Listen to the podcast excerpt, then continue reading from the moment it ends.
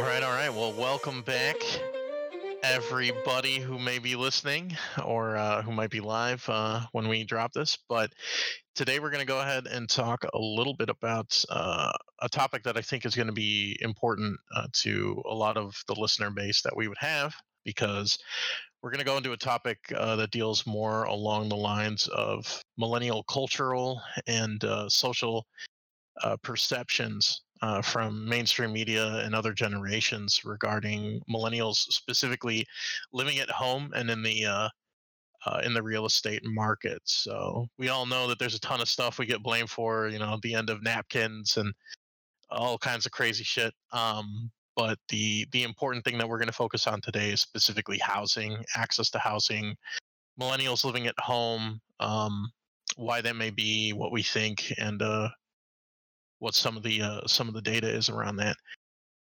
So, uh, you know, just to to remind everybody, we uh we are here, and by we I mean uh, myself, uh, Jay, Jordan, and uh, Austin is here with us. Jake going, is everyone? out again this week. Um, again, nothing bad, nothing bad, but we uh, we believe he'll be back with us next week, uh, and he can actually go into detail uh, then about his absence. Yeah, I was told by my colleagues that uh, what I said last time was made it sound really, really bad. Uh, I didn't take it that way. My bad. But uh, he is fine. Uh, there, there's nothing wrong. It's just uh, something he's, he has to do. So, want to apologize if I may have scared anyone. Yeah, you freaked out the community here. All right, so Okay. so tone it down, calm down. Uh, but yeah, yeah, Jake's good, uh, and we we expect he should be uh, back with us on the show going into next week, but that's tentative. So with that, let's go ahead and take a dive into it, and uh, let's talk a little bit about uh, about uh, millennials. So first off, to start, um, I am technically a millennial. Austin, are you are you a millennial or are you like early Gen Z? Um, what are the time strains with that again? So consensus seems to be like 92 to like 94 for uh the millennial generation end and between 93 and 90 seems uh for the uh the Gen Z start. Okay, so uh, I guess you could call me a hybrid then. Okay. So, So, there, there's no definitive answer with that, unfortunately. huh. So all right, so we're we're at least representing half the millennial uh in this discussion and it sounds like part millennial, part Gen Z here. Um for those Well, who don't know, Austin's a little bit younger than I am, but we're pretty close in age. Yeah, close enough to be able to talk to each other and stand each other. It's great. Yeah, I'm I'm the of the of the three of us in the group, I'm the old man. I'm I'm the oldest. But uh uh the thing that um I wanted to to discuss is like what what does that really mean to you? Like millennial, Gen Z, like we hear the term thrown around a lot, but the context in which it gets used, the, even like the older generations that have been kind of classifying and naming a lot of this stuff, uh they don't really seem to as a as a as a generation out in the wild, they don't really seem to get they'll throw millennial i notice that like kids that are in college these days and none of them would be actual millennials so i mean what does that term mean to you specifically when you hear it austin Well, to me, uh, just going off it, millennial is someone that is born within the time frame that you specify, but it also just means someone that is not in tune with the ways that people from like the 80s grew up in. Uh, I believe it was fairly different. We were definitely introduced to things like the internet and more technologically advanced, uh, I guess, things. I, I, I don't want to keep saying things, but objects like toys, uh, hardware, stuff like that. So I think we're more in tune with it, at least uh, when it came to the stuff that we grew up with. so i think the uh, i think the general term you might be looking for and this would be the very early stages because granted i mean we were kids in the 90s right so like this this as a concept didn't really exist back then but iot right like the internet of things um what was precluding what would eventually become iot was really getting its start Right. with uh with you know the development of like interconnected communications uh you know like when i was a kid uh, my dad had a pager that was like the most amazing thing to me was that he could get a notification that somebody wanted to call him and then he would have to find a payphone and uh then go uh, call the number back that uh, that had paged him I actually do remember that because I think my dad had one as well.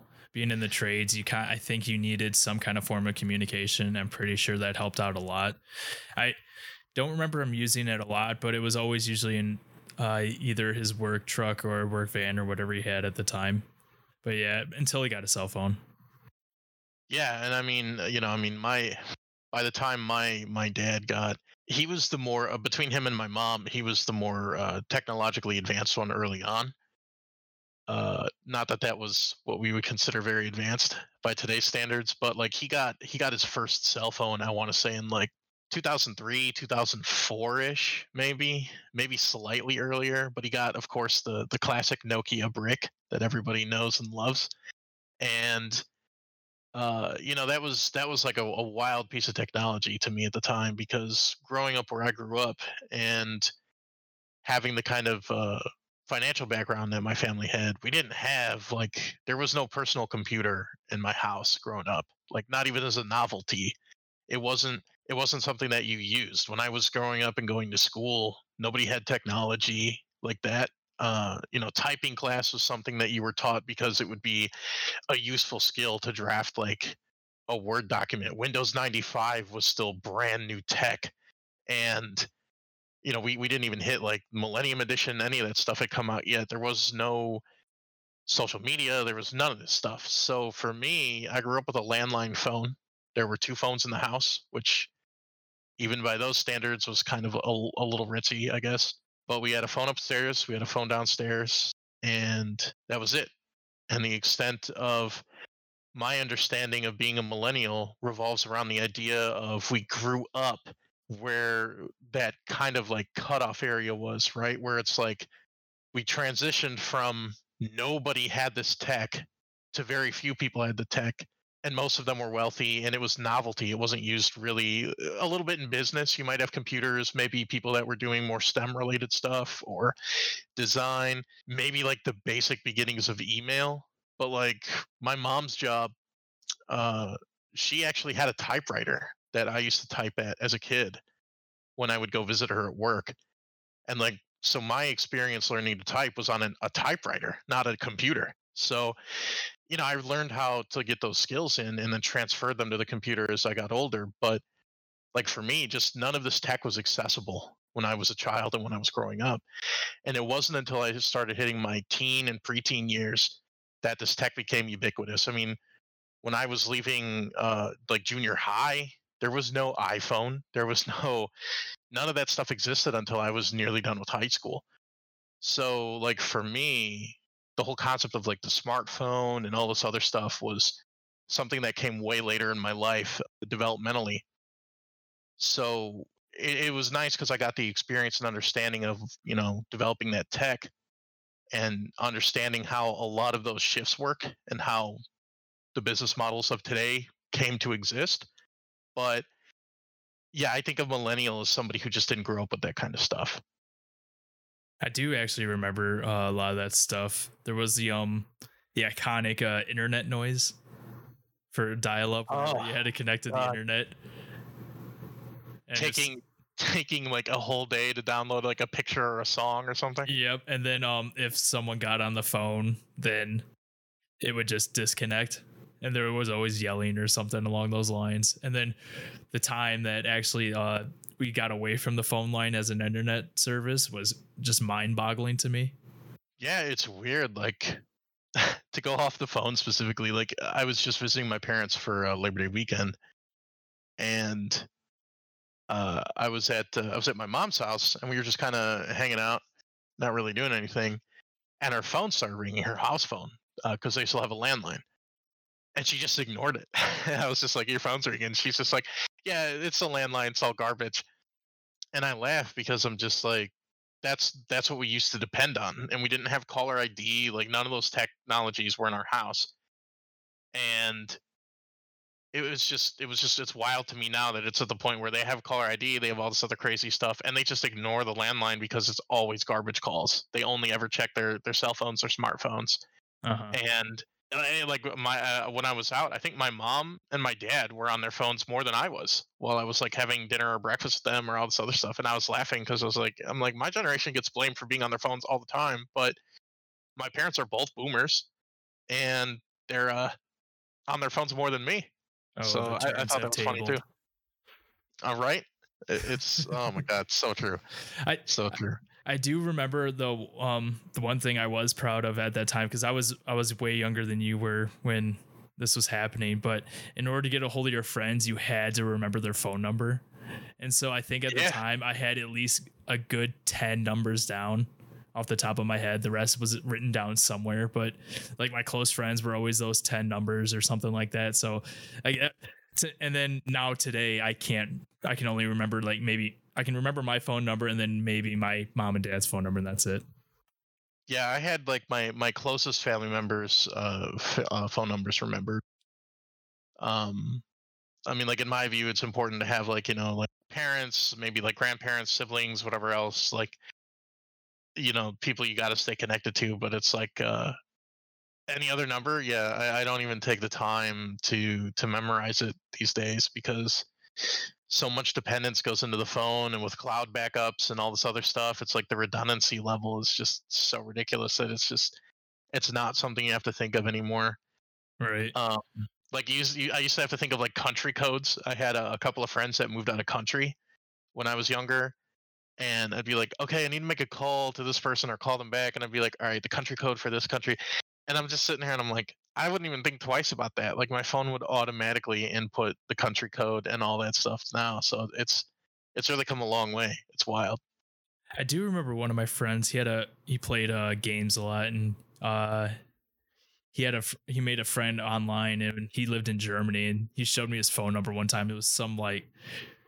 astronomical big number that was just like you actually had to dial that in. He's like, "Yeah." Like to actually get on the phone with him if you wanted to. Yeah it's it's wild how things have changed and now you press a button on their name and that's it. You're just connected. and it's just so much easier and then we try to talk about this to anybody that's younger like especially younger than you and younger than me and they're like wait what now? Yeah, so that's that's actually a really good point because I'm in another reason why like I guess I fall into that millennial category is the way my family's structured too. Because on uh, on my dad's side, I'm the oldest uh, by quite a bit. My next closest cousin in age is about seven years younger than I am, and uh, he's just finishing college. Um, he's looking for jobs right now. I'm actually I've reached out to a few friends from Western and a couple other areas uh, that have actually majored in areas similar to him to try and help him find work. But you know, I look at him and I look at uh, his younger sister and then my dad's uh, youngest brother's kids, and I kind of laughed at myself because I'm just like, I'm like these these are the Gen Z kids. These are definitely not millennials because they're even more in tune intuitively with technology than I was growing up Uh-huh. and That's seeing crazy. seeing yeah seeing the understanding they have about some of the tech that they do as young as they do and remembering when i was little how much of a struggle it was because i still had to do things like go to the library and use like the carding system and identification of yeah the, Dewey- ISBNs the dewey decimal find inf- system? Right to find Oh, man, info on, on computer books. I had to get books on computers and now they have google and all this other stuff that they've grown up with um just because they're so much younger than i am and the concrete stage of their development was like social media existed right? Social media was a thing. By the time any i mean two of them aren't even in high school yet but by the time the older two got into high school all this stuff existed. All this stuff was there and a part of it. So it, it's just it's crazy because i remember like youtube coming into existence and facebook and myspace and all these novelties and ask you know jeeves and craigslist and all these Yeah. other things like and we we were cool because we had aol you know it was like oh we had chat rooms in aol and our parents were like well i don't understand any of this and now i'm looking at some of the stuff that they're doing for integration and i'm like like I, I'm able to understand it and still bridge the gap between like my parents' generation and the younger generation, which is nice because I'm not obsolete. But at the same time, it's like they're grasping stuff that just took me a lot longer to get to because it's just everything's so hyper speed now and so hyper advanced in terms of how we do stuff and communicate. Ah, it's crazy. I just I just can't even imagine when they get older and they have their own kids how much faster they're going to be adopting tech and understanding tech and it's it's wild to me. I also think that's a double-edged sword too because their attention span to a lot of things uh, like mine as well is uh, a lot shorter. Kind of adopted it to like was like 30 seconds or so. Yeah, uh, that's that's one thing I, I will say overall. It seems like they they do have shorter attention spans but that's something i mean that's stuff you can train and that you can you can adjust right i mean like right. i do things there are some things in my life i still do manually and when i say manually like like uh, books right i'll still physically buy some books and read them with like a light and you know I, I might read a book in bed or like at my table or at my desk or whatever else and it won't be on my my uh, my Kindle or whatever. But like the vast majority of books, I'm gonna read like a quick entertainment book or something. I'll load it up on the Kindle, right? And it's it's stimulating. It's like you got the blue light, you got all kinds of stuff going on. Um, but it's nice to kind of disconnect. And I usually try and do that in my mornings. Like I try as hard as I can to before noon not engage with a whole bunch of my tech, uh, unless it's work related or something and I'll try to read books or you know go to the gym or whatever else it is and and just disengage from it. And I think it's given me the ability to when I am on that tech be able to dedicate tons of time to a single task if I need to. So I haven't had as much of an issue I guess with the uh the attention span problem. Gotcha. But I feel like I'm I'm actively mitigating that so that could be why. Um but specifically I mean, you're not a doctor, so you don't know exactly, but yeah. Yeah, no, I'm, I'm, yeah, disclaimer to anybody listening I am no kind of medical professional of any kind. Don't listen to my medical advice or my uh, psychological advice. Uh, please seek out a professional. Um, but yeah, let's let's get down to the nitty gritty of now that we've kind of talked a little about like our, our millennial experience and what we believe constitutes a millennial uh, let's take a look at the the housing market with millennials and specifically uh, some of the the information we've been looking at since COVID. And uh, I mean, the big thing that we want to talk about here is uh, specifically an article I pulled from the Wall Street Journal was talking about millennials were helping to power this year's housing market rebound, and that uh, the generation that's been slow to enter the U.S. housing market is now accounting for more than half of all new home loans. So there's a couple of questions that I had on that. One, what do we think this means for the idea? Like we see in the news all the time that millennials are lazy or entitled, or uh, you know they feel like everything needs to be handed to them, and that's why they've been living at home in such big numbers or living with their siblings in such big numbers. And uh, I put a question out there on social media, and a few people actually responded to that as well and almost all of them cited that financial issues were the reasons why they lived with a sibling or they lived with their parents or with friends.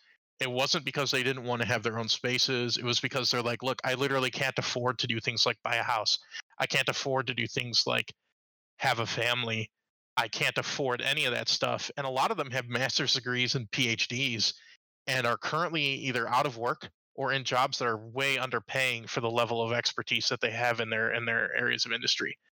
So, yeah, I mean, uh, I, I think that's definitely something I can't relate necessarily as much on the end of pay. Like I, I get paid relatively well for what I do, and um, I get treated pretty well uh, for for my own job. But like, I know there's a lot of people in, in those circumstances that have like decent educations and other things, and they're not getting compensated for either the amount of job experience they have or the amount of skills training that they've gotten. I mean, what are your thoughts and opinions on kind of these perceptions versus realities of millennials being able to afford homes.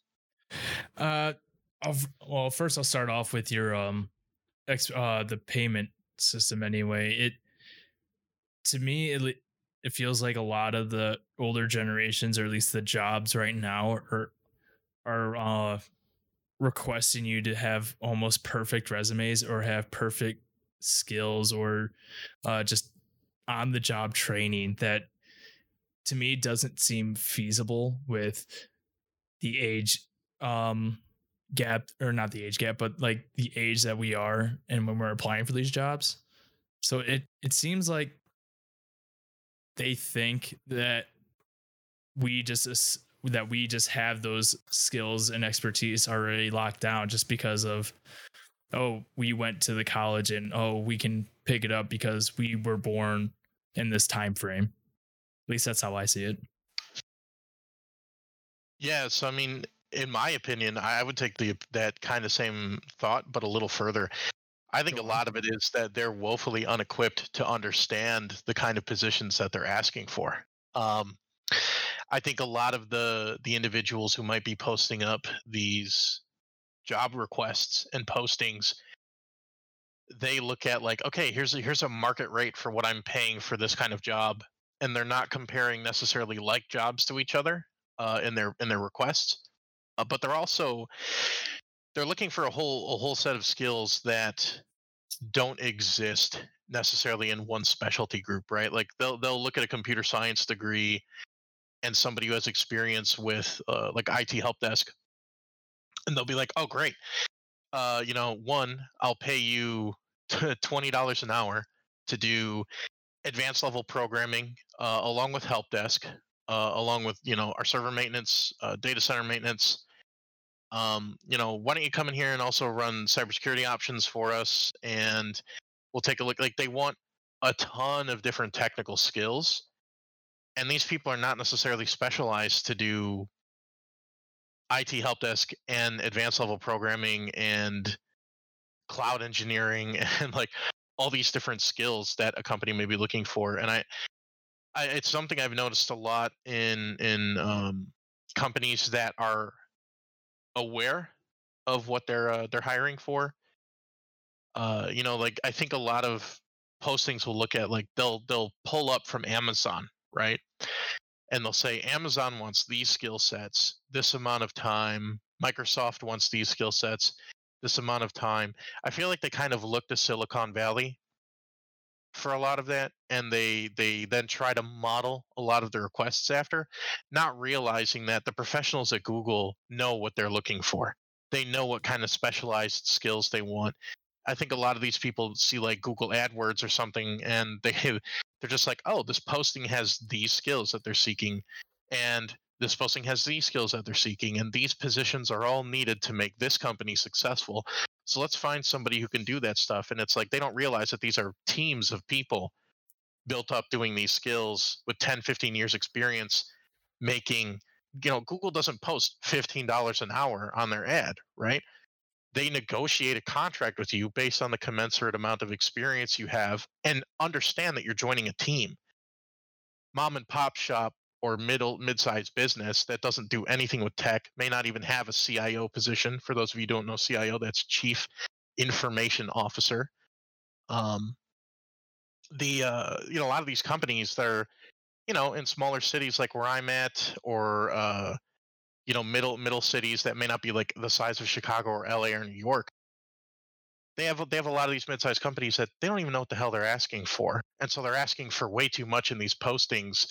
And the level of experience they want, the level of education they want for what they're willing to pay, is absolutely unreasonable. It's absolute garbage, and you know I think part of that is either willful ignorance uh, or intentionally just kind of trying to scrape the bottom to see how many skill sets they can get as cheaply as possible.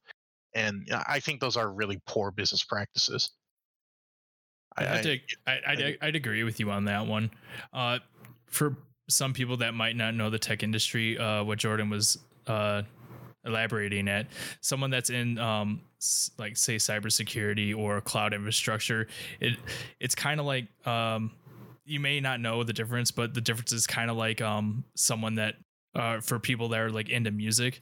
Sure, they can all read music, but a wind instrument is completely different to a brass instrument and percussion. So that's kind of the difference that it is with that technical side.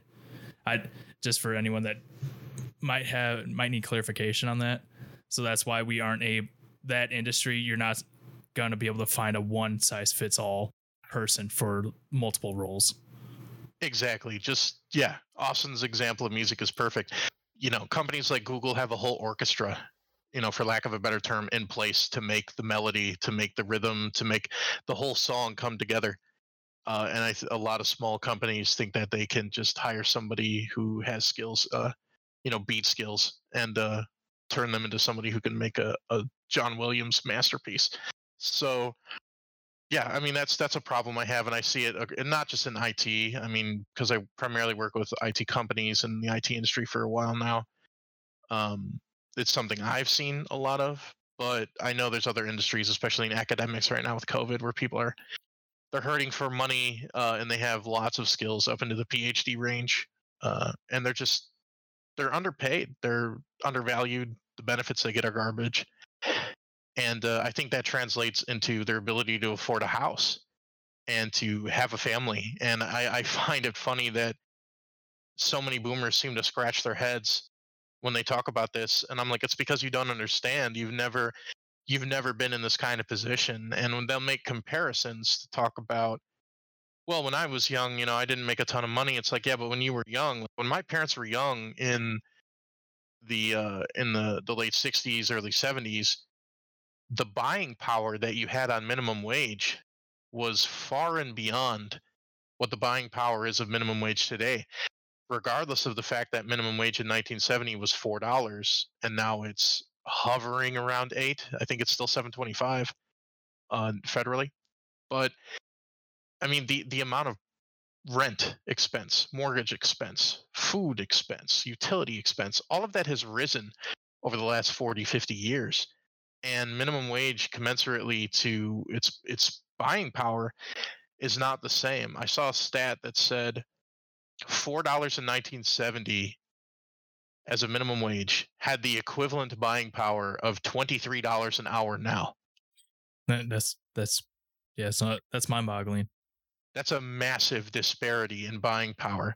So like my parents could have gone to college on a summer income they could have just taken those three months, done a menial minimum wage job, and been able to afford their community college education easily and had relatively good expectations of being able to pay for a lot, if not all, of their uh, four year schooling. And then also had good expectations of getting into a decent job. Most people still don't have bachelor's or master's or higher degrees today but yet the bachelor's degree has turned into this prereq for jobs that don't require bachelor's level education. And, you know, I mean, kids are being told on the one hand, well, you know, cost of school is high, you shouldn't go to school for that. But at the same time, they can't even get an entry level job without a BA or a BS unless they have eight to 10 years of experience to show in place of it, which is absolutely insane. So, yeah, I, yeah, I, I think one of the main reasons that we can't get into into the housing market stems from the way the job market is structured and organized right now. The way applications are set the kind of expectations that are put on graduates.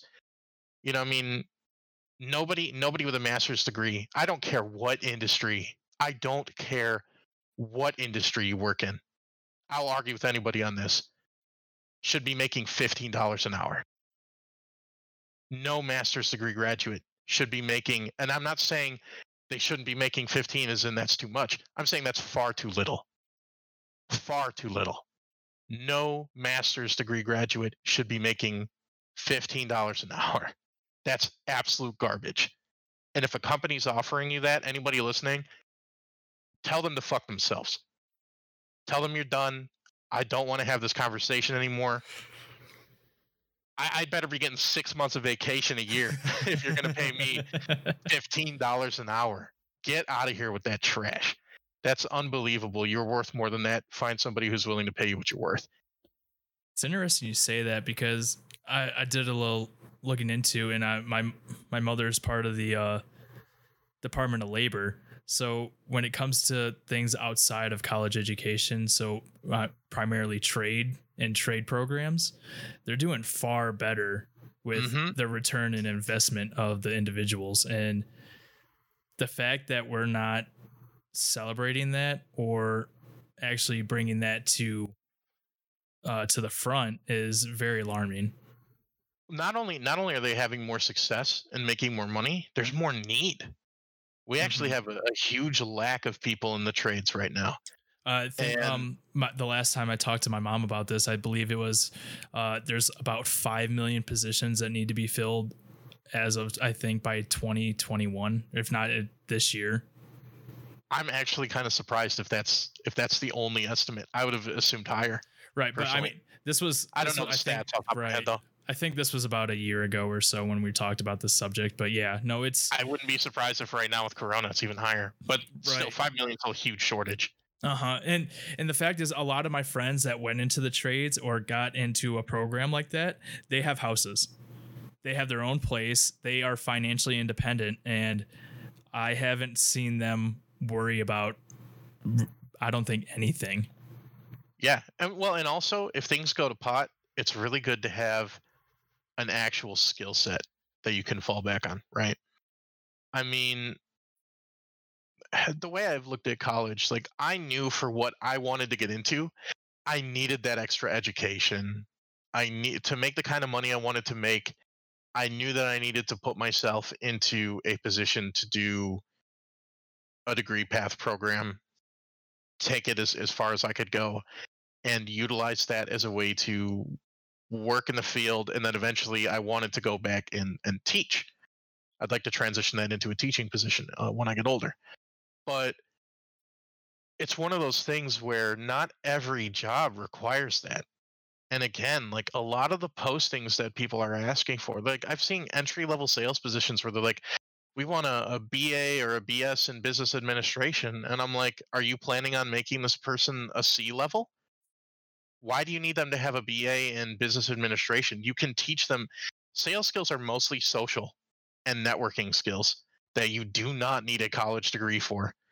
And most of the money comes from the relationships they make, not the math finance class they took junior year. So there's a lot of, and I see a lot of that with like, especially entry level positions, but they're not technical jobs. They're not STEM related. They're not like if you're going into IT, you need to have a certain measure of certification or understanding because there's technical aspects of the job. If you're going to be a sales professional or you're going to be in hospitality or something like that, yeah, it's it's maybe good to have like some community college or something, but you don't need a four-year degree to get into an entry level like that. Or if you don't have the degree, have 10 years of experience. That that's an unreasonable expectation. And if you're gonna put those kinds of expectations on people, understand that they have to invest a lot of money up front to get that done these days, and you need to pay them commensurately so that they can afford to pay off their debts in a reasonable amount of time. So, you know, if that's not a concession you as a business can make, I think you need to reevaluate where you're looking for a position uh, and the the level of skill you actually need to fill a spot. And you need to not just cookie cutter your template. Everybody needs a degree. Everybody whatever. Actually, put some effort into making your recruiters customize their templates. That's what you pay them to do. So make sure that HR is on the ball in terms of the expectations, and the job uh, the job requester is as well. And I think um, I think we'll see a, a huge turnaround in the financial prospects of millennials. But let's tackle a little bit of the idea of culture. So I saw something from MSNBC that said that 39% of younger millennials, which would be us, basically, I'm assuming younger millennials means millennials born between probably like 89 and 92. But 39% say that the recession has driven them back home uh, from COVID. So, I mean, I think of 39%.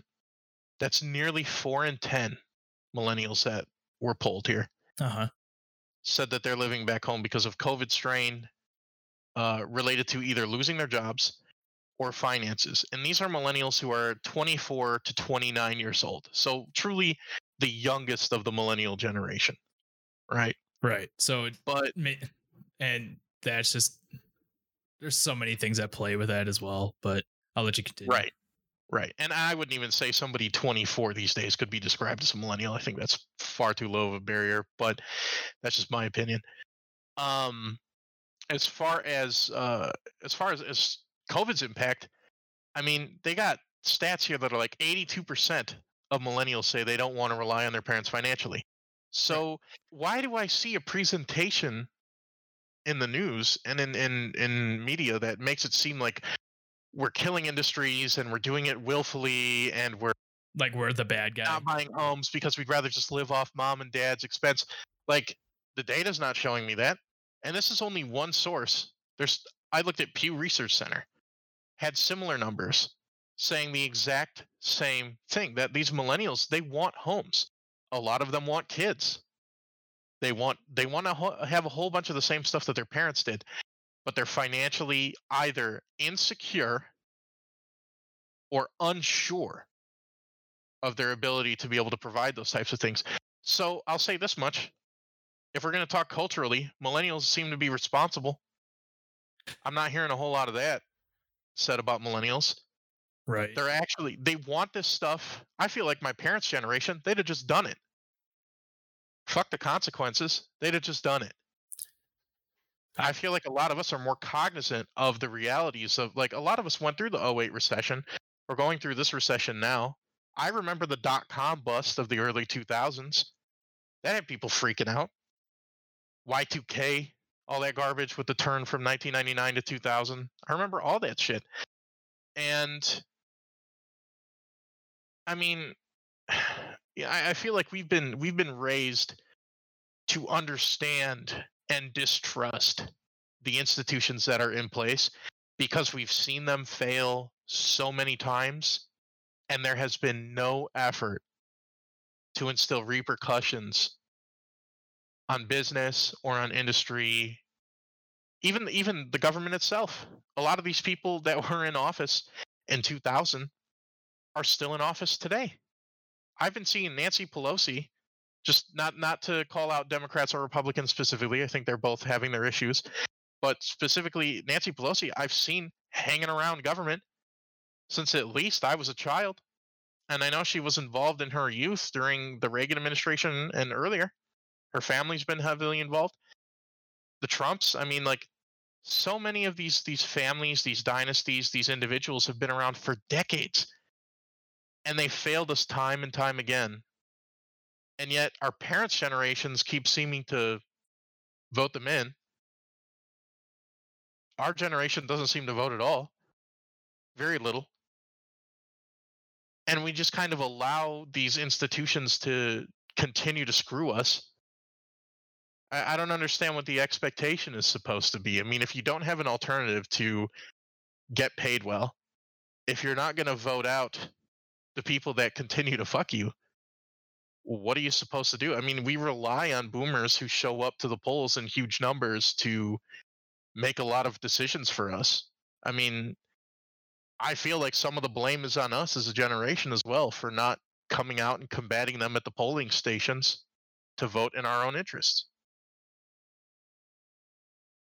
All right, that was a long one. Uh start out with my my thoughts on the whole um our generation moving back home but not wanting to.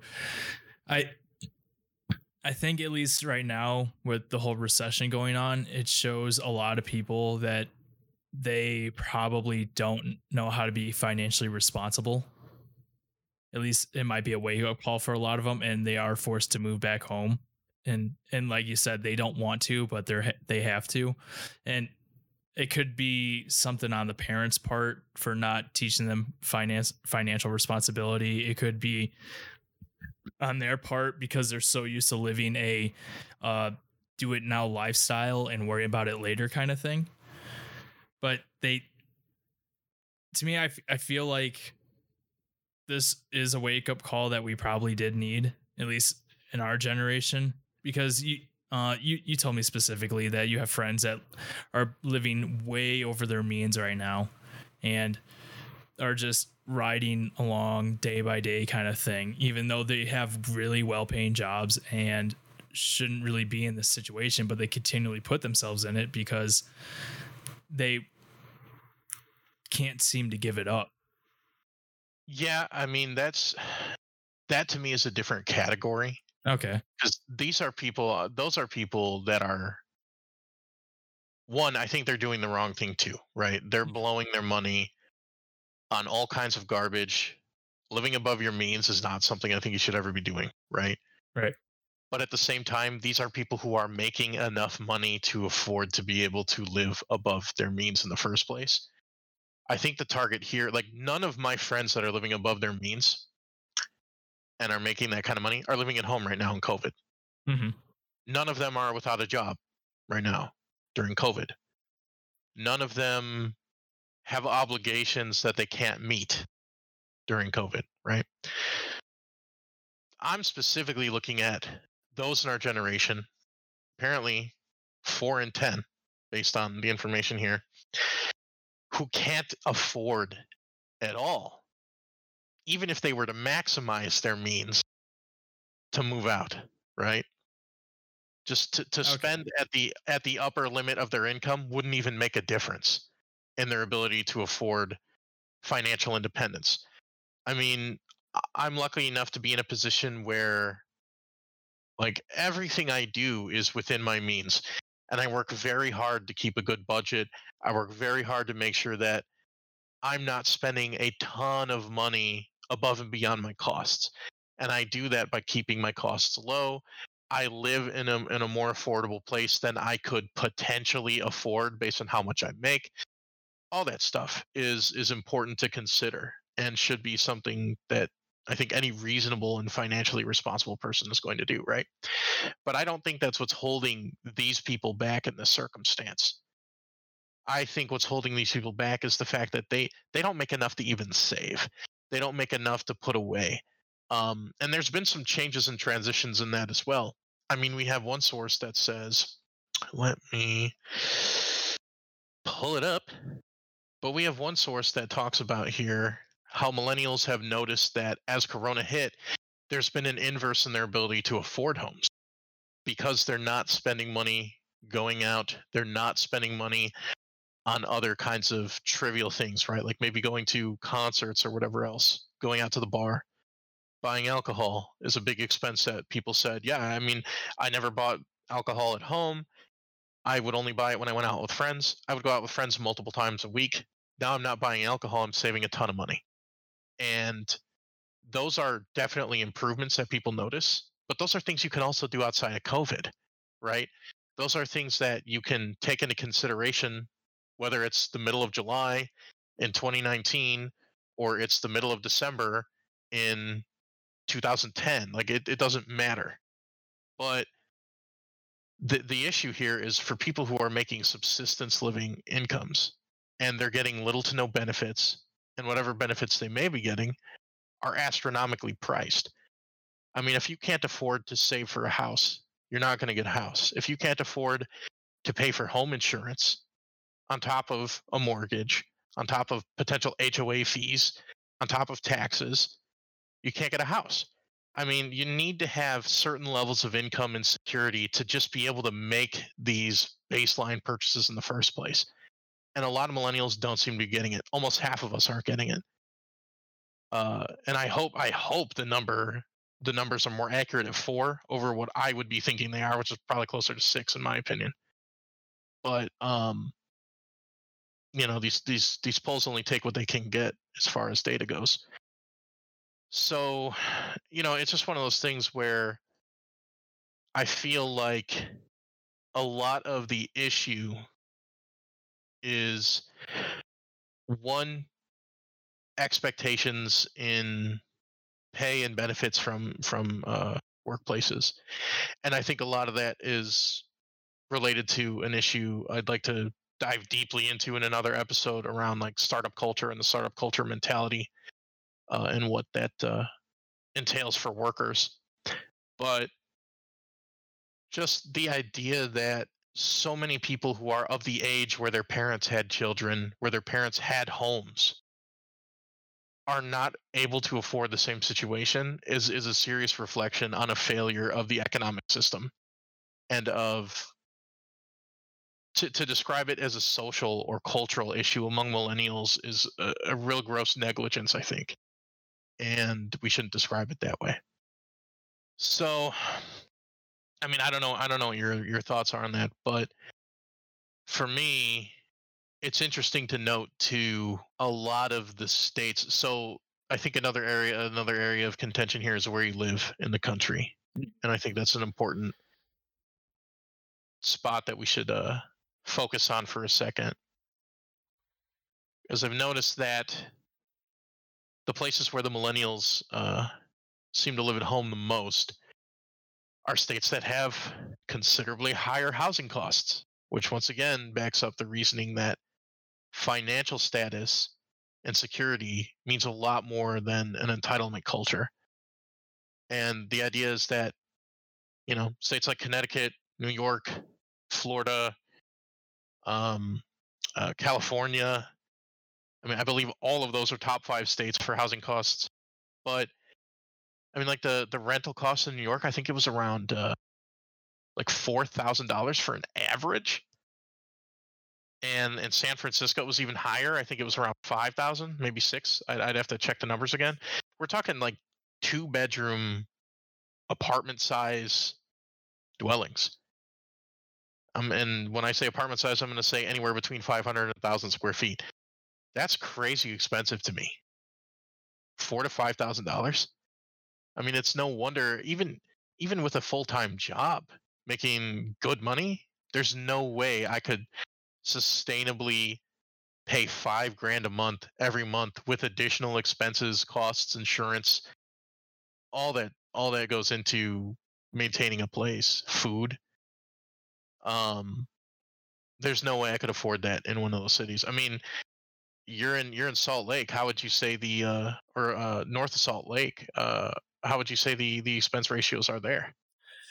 Uh, so it differs from area to area, but it's it's not that bad uh, outside the city itself. And I mean, the commute is like any other commute. You're gonna have your rush hours and whatnot, but otherwise, no. It's uh, um, by yourself, I'd say like an average good apartment that you were describing is around a thousand dollars or so, give or take, maybe fifteen hundred.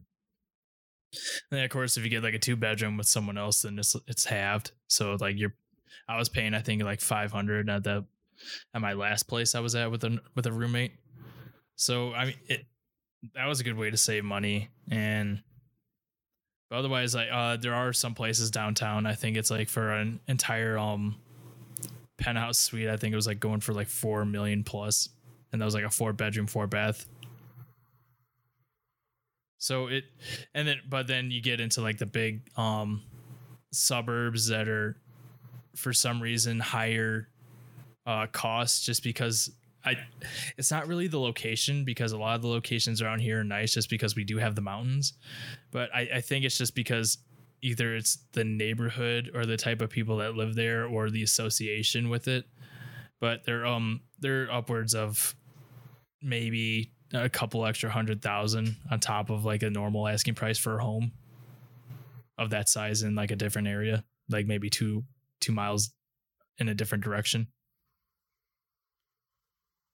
So it, it I mean, yeah, it is fairly cheap out here, which is nice. But the prices are going up just like they were in um Colorado. Yeah, I've noticed the uh the price ranges have changed here in uh, Madison as well. The um the interesting thing I've noted is that the the materials, the building size, and uh, like square footage. When I say building size, don't seem to be again like minimum wage. they don't seem to be going up in terms of quality or materials or anything like that for the increase, the inverse increase in costs. So a lot of new home construction they're cookie cutter homes, right? I mean, like a lot of suburban uh, designs are that I'm seeing build up in the northern and kind of western parts of of the uh, the city area, but they're charging similar prices, three, four hundred plus thousand dollars for homes that are continually getting smaller. I'm seeing like 15 to 2,000 square feet houses that you're adding up the mortgage. You're adding up. Some of them have HOA fees, some of them don't. But you're adding up the mortgages, the HOA fees, the uh, the taxes, and the materials. I'm looking at the houses and I'm like, well, I mean, if I'm going to be paying that much into a house at that size, everything better be state of the art, technology wise. I mean, I better have the best in class energy efficiency windows and and uh, you know flooring and framing and exteriors and I'm looking at the materials and a lot of things going into these homes, and I'm just like, that's that's not really high quality. Uh, you know, or, or I'm calling and asking questions. You know, is this is this just a bunch of two by fours kind of nailed together, or is this like is this a quality constructed home? And a lot of the construction techniques, a lot of the on-site building, even the yards that they get, uh, or the the land which they're built on. You know, are you are you on a slope? Do you have neighbors' water running off into your yard that you're going to have to worry about figuring out a way to drain? all these additional costs and expenses that would come along that they don't seem to either care about or make a consideration on the way they're just throwing up all these houses. Um, it's not reflecting any improvement in quality, and in some respects, a degradation of quality over some of the older, larger homes. And they're asking for similar prices. And it's it's another thing too, where I feel like millennials in a, in a day and age where we have more access to information more ability to compare choices in the cities that we live in, the companies we work at. We need to really be encouraging people in our generation to stand up, take the kind of stand that people take a stand for when they cancel celebrities or other people like that. I mean, I see people fly up on Twitter for things that I would consider to be, in many cases, petty, rather than looking into the industries that they are so heavily impacted in, like their pay, their homes, you know a whole bunch of stuff that they they want or they say they want but they don't put any effort into understanding and learning about. And then they get they get dicked around they get screwed or they have to live at home. And then uh, on on the one hand i feel like it's a matter of ignorance on our part and it's our fault for that. But on the other hand you know it, it's a matter of ignorance and willful ignorance in some cases of the older generations or business owners or you know, uh, just the generations above us that kind of control things in allowing us to be screwed. And I, I feel like we need to take responsibility for looking into these types of things. I know I've been able to avoid a lot of the pitfalls that have hit a lot of my friends in terms of not being able to get good paying jobs or not being able to do this, that, and the other because I've been taking into account other things. I'm you know I, I don't think about something once i hit that stage. I, I try and think a stage or two ahead and that's saved me in a lot of areas and i feel like that's an area where we could be better educating uh, other young people like ourselves and hopefully forcing them to then make demands of their employers of people constructing homes of their government uh, to give them a, a more equitable hand in uh, helping to run the country, their locality, and, and building their, their lives and economies up. Interesting. So, would you say it's actually starting to happen, or are we just at the mercy of just the people in charge at the moment? So, based on some of the information that I'm seeing in the news here around the the industries not necessarily real estate itself yet though it may be it may be i feel like the the covid uptick is a slight uptick i don't think it's an indication of a long-term trend yet hopefully it could result in some of that but it's nice to see an uptick at least in younger uh, individuals and families being able to afford homes. It's always good to see, but I'm noticing that there's there's changes in the industries that seem to be surrounding the problem industries that are kind of starting to cater more towards that millennial group. Now that millennials are as a generation larger than boomers in terms of total numbers, it's I think it's it's more of an important shift starting to make its way. But I think it's going to be one that's really hard fought in terms of the fact that one, boomers are living a lot longer than any other generation has lived uh, in, a, in a long time, if ever. And the amount of money that it's going to take to keep those boomers going, to keep retirement systems flowing, pensions flowing, to get a, a vastly underrepresented millennial workforce to be able to pay for and afford that, even with Gen Z and Gen X, it's going to be really hard to to make those kinds of costs. So there's changes and transitions and things like automation, which I know is kind of a hot button topic for a lot of people in terms of job losses. But I think that's also kind of an area around all this that's necessary and it, it needs to have increases because we need more robots and automated technology just to help us take care of the sheer amount of sick boomers we're going to have in the next 10, 15 years. But as that happens and more people transition out, I think we'll start seeing a shift into millennials having more equity and more influence in uh, what's going on with government.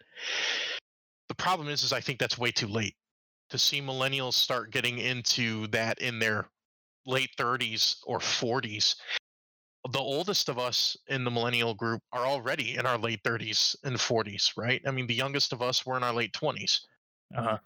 But but as a generation getting the kind of stuff that we're trying to get that our parents had in their early 20s we're already 10 20 years behind so no I, I, don't i don't think it's it's fast enough and i don't think it's enough of a correction and it needs to be corrected much quicker than it does uh, so i'm hoping and i'm seeing a lot of people moving towards electing people that are more in line with some of the millennial values uh, in Congress and things like that. But I mean, there's going to have to be a much quicker shift, much faster. Uh, it's going to take kicking a lot of the the older older representatives and congressmen and women, senators, uh, local politicians out of office much faster. I think a uh, political shift is the only thing that would speed this process up. So ultimately, we are going to have to actually start doing something. We can't. Uh, I, hmm. So I, I think so. If we want to see these kinds of benefits before we're nearing the end of our working lives, uh, uh-huh. uh, if we see them at all, uh, yeah, we're going to have to do something sooner rather than later.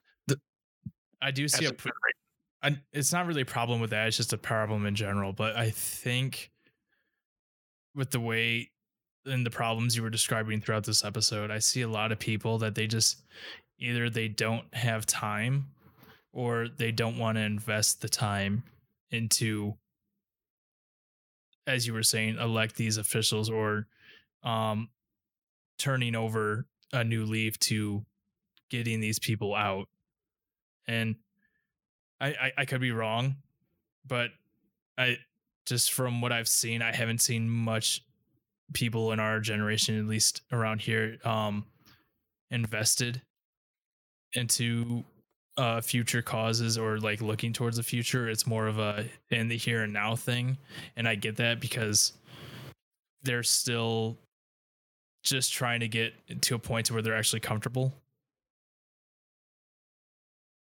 so i mean that's a problem i see and i, and I could be wrong. No i mean i think that's part of it. I think short-sightedness is kind of along the lines of what you were getting at. And you know the the kind of near term short term gratification is a huge problem uh, especially with with youth in general throughout history but i feel like even today with so many disparate sources of information like there there's a lot of ways for us to get more informed than ever but there's a lot of ways for us to get more bogged down than ever too by just the sheer information overload. Mindlessly searching through like youtube videos or, or through facebook or whatever else blasting you know your entire day on a game when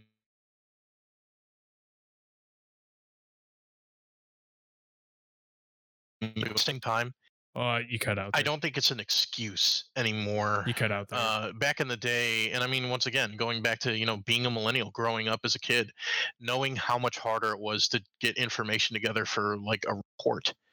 I mean, I couldn't get all the sources I wanted in the world at the touch of my fingertips. You know, it it took physically being able to get to a library, hoping your library had those resources, maybe having those resources shipped in from a bigger library that could have been halfway across the country all kinds of stuff went into being able to properly research and properly vet information uh, back in the day that required you to put more effort into the vetting process itself uh, and there just there just wasn't the kind of databasing that we have. But nowadays there are tons of people especially with the rise of things like youtube there are tons of personalities that follow stuff like politics all day long. They follow home construction all day long. They follow finance and saving and cost cutting methods and couponing and all kinds of crazy topics all day long. You can find the stuff anywhere from fitness to mental health to physical health, whatever you want. And with a little bit of vetting, with a little bit of cross referencing, you can identify much more reputable sources based on user review, based on cross comparison, based on results. I mean, that people have. It, it's just there's so much more information flowing that you can weed through the garbage uh, in a reasonable amount of time if you have any kind of tech savvy at all. And there's even people who show you how to weed through garbage information. So it, it's just it's just not an excuse. And if you don't have the time necessarily to research, you at least have the time to follow a handful of people who do put in the work and put in that effort and then do the one thing you need to do which is show up on voting day to your local election. Show up on voting day to your your national election. I mean you know and not everybody has that luxury especially with states pushing for things like voter id stuff and you know the information we have right now on mail-in ballots and all the garbage going on with the post office and all that stuff but it's still it's still easier than it has been in the past and we still have the obligation to do whatever we can as a group. I mean it's not like it's not like we have to galvanize 100% of the generation like we only need modest increases of people participating and being aware and showing brands and companies what their values are and fighting for that by doing things like not buying their stuff. If it means when the new Jordans come out, if you disagree with Nike's policies, you don't buy them. You just don't do it. There's nothing forcing you to get that.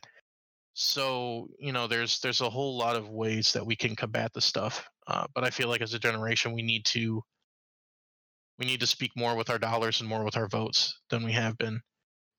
Uh, and I, I, think for sure doing things like going for jobs specifically, going on Glassdoor, you can go anonymously on a website like that, shred your company if they have if they have garbage practices, if they pay like shit, if they treat you like trash, if they make a bunch of promises up front on benefits or whatever else and they don't follow through, leadership's bad that's what those sites exist for is to give people a real insight into what it's like to be with a company work with a company. Impact the recruitment impact their bottom line and it'll it'll force top leadership to make some kind of reassessment. Well said well said.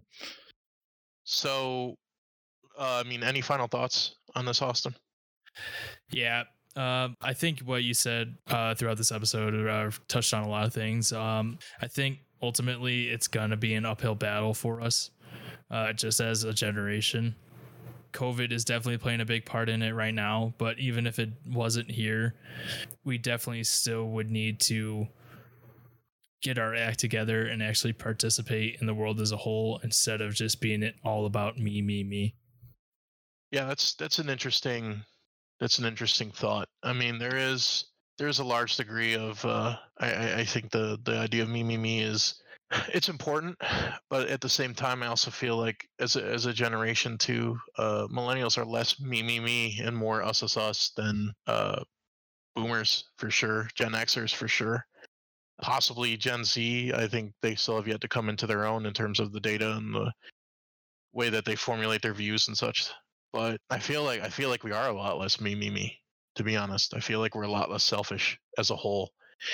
You know, you're gonna have different examples and anecdotes in in your own life for sure, but uh, I think I feel like the data shows that pretty clearly. We're not uh, we're less self-centered than most other generations, and I think that's part of what I was trying to trying to communicate in in this this podcast is that we're more about the the equity of it and just kind of you know fairness and fair due for a lot of different areas in life. You know, I, I, don't think the idea is to regress from what your parents had. The idea is to progress. And I think that a lot of mistakes have been made at the top levels and with the powers that be and the generations that be in power right now on that end.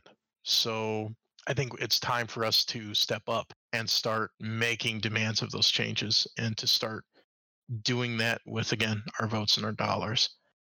So, uh, know, I mean, yeah, my, my final thoughts really circulate around the idea that I think this is something we could change. Um, I think it won't be easy for sure, but we need to get we need to get enough people to understand where where their head should be at going forward on these on these topics. You know, not just on everything, but just on these topics specifically.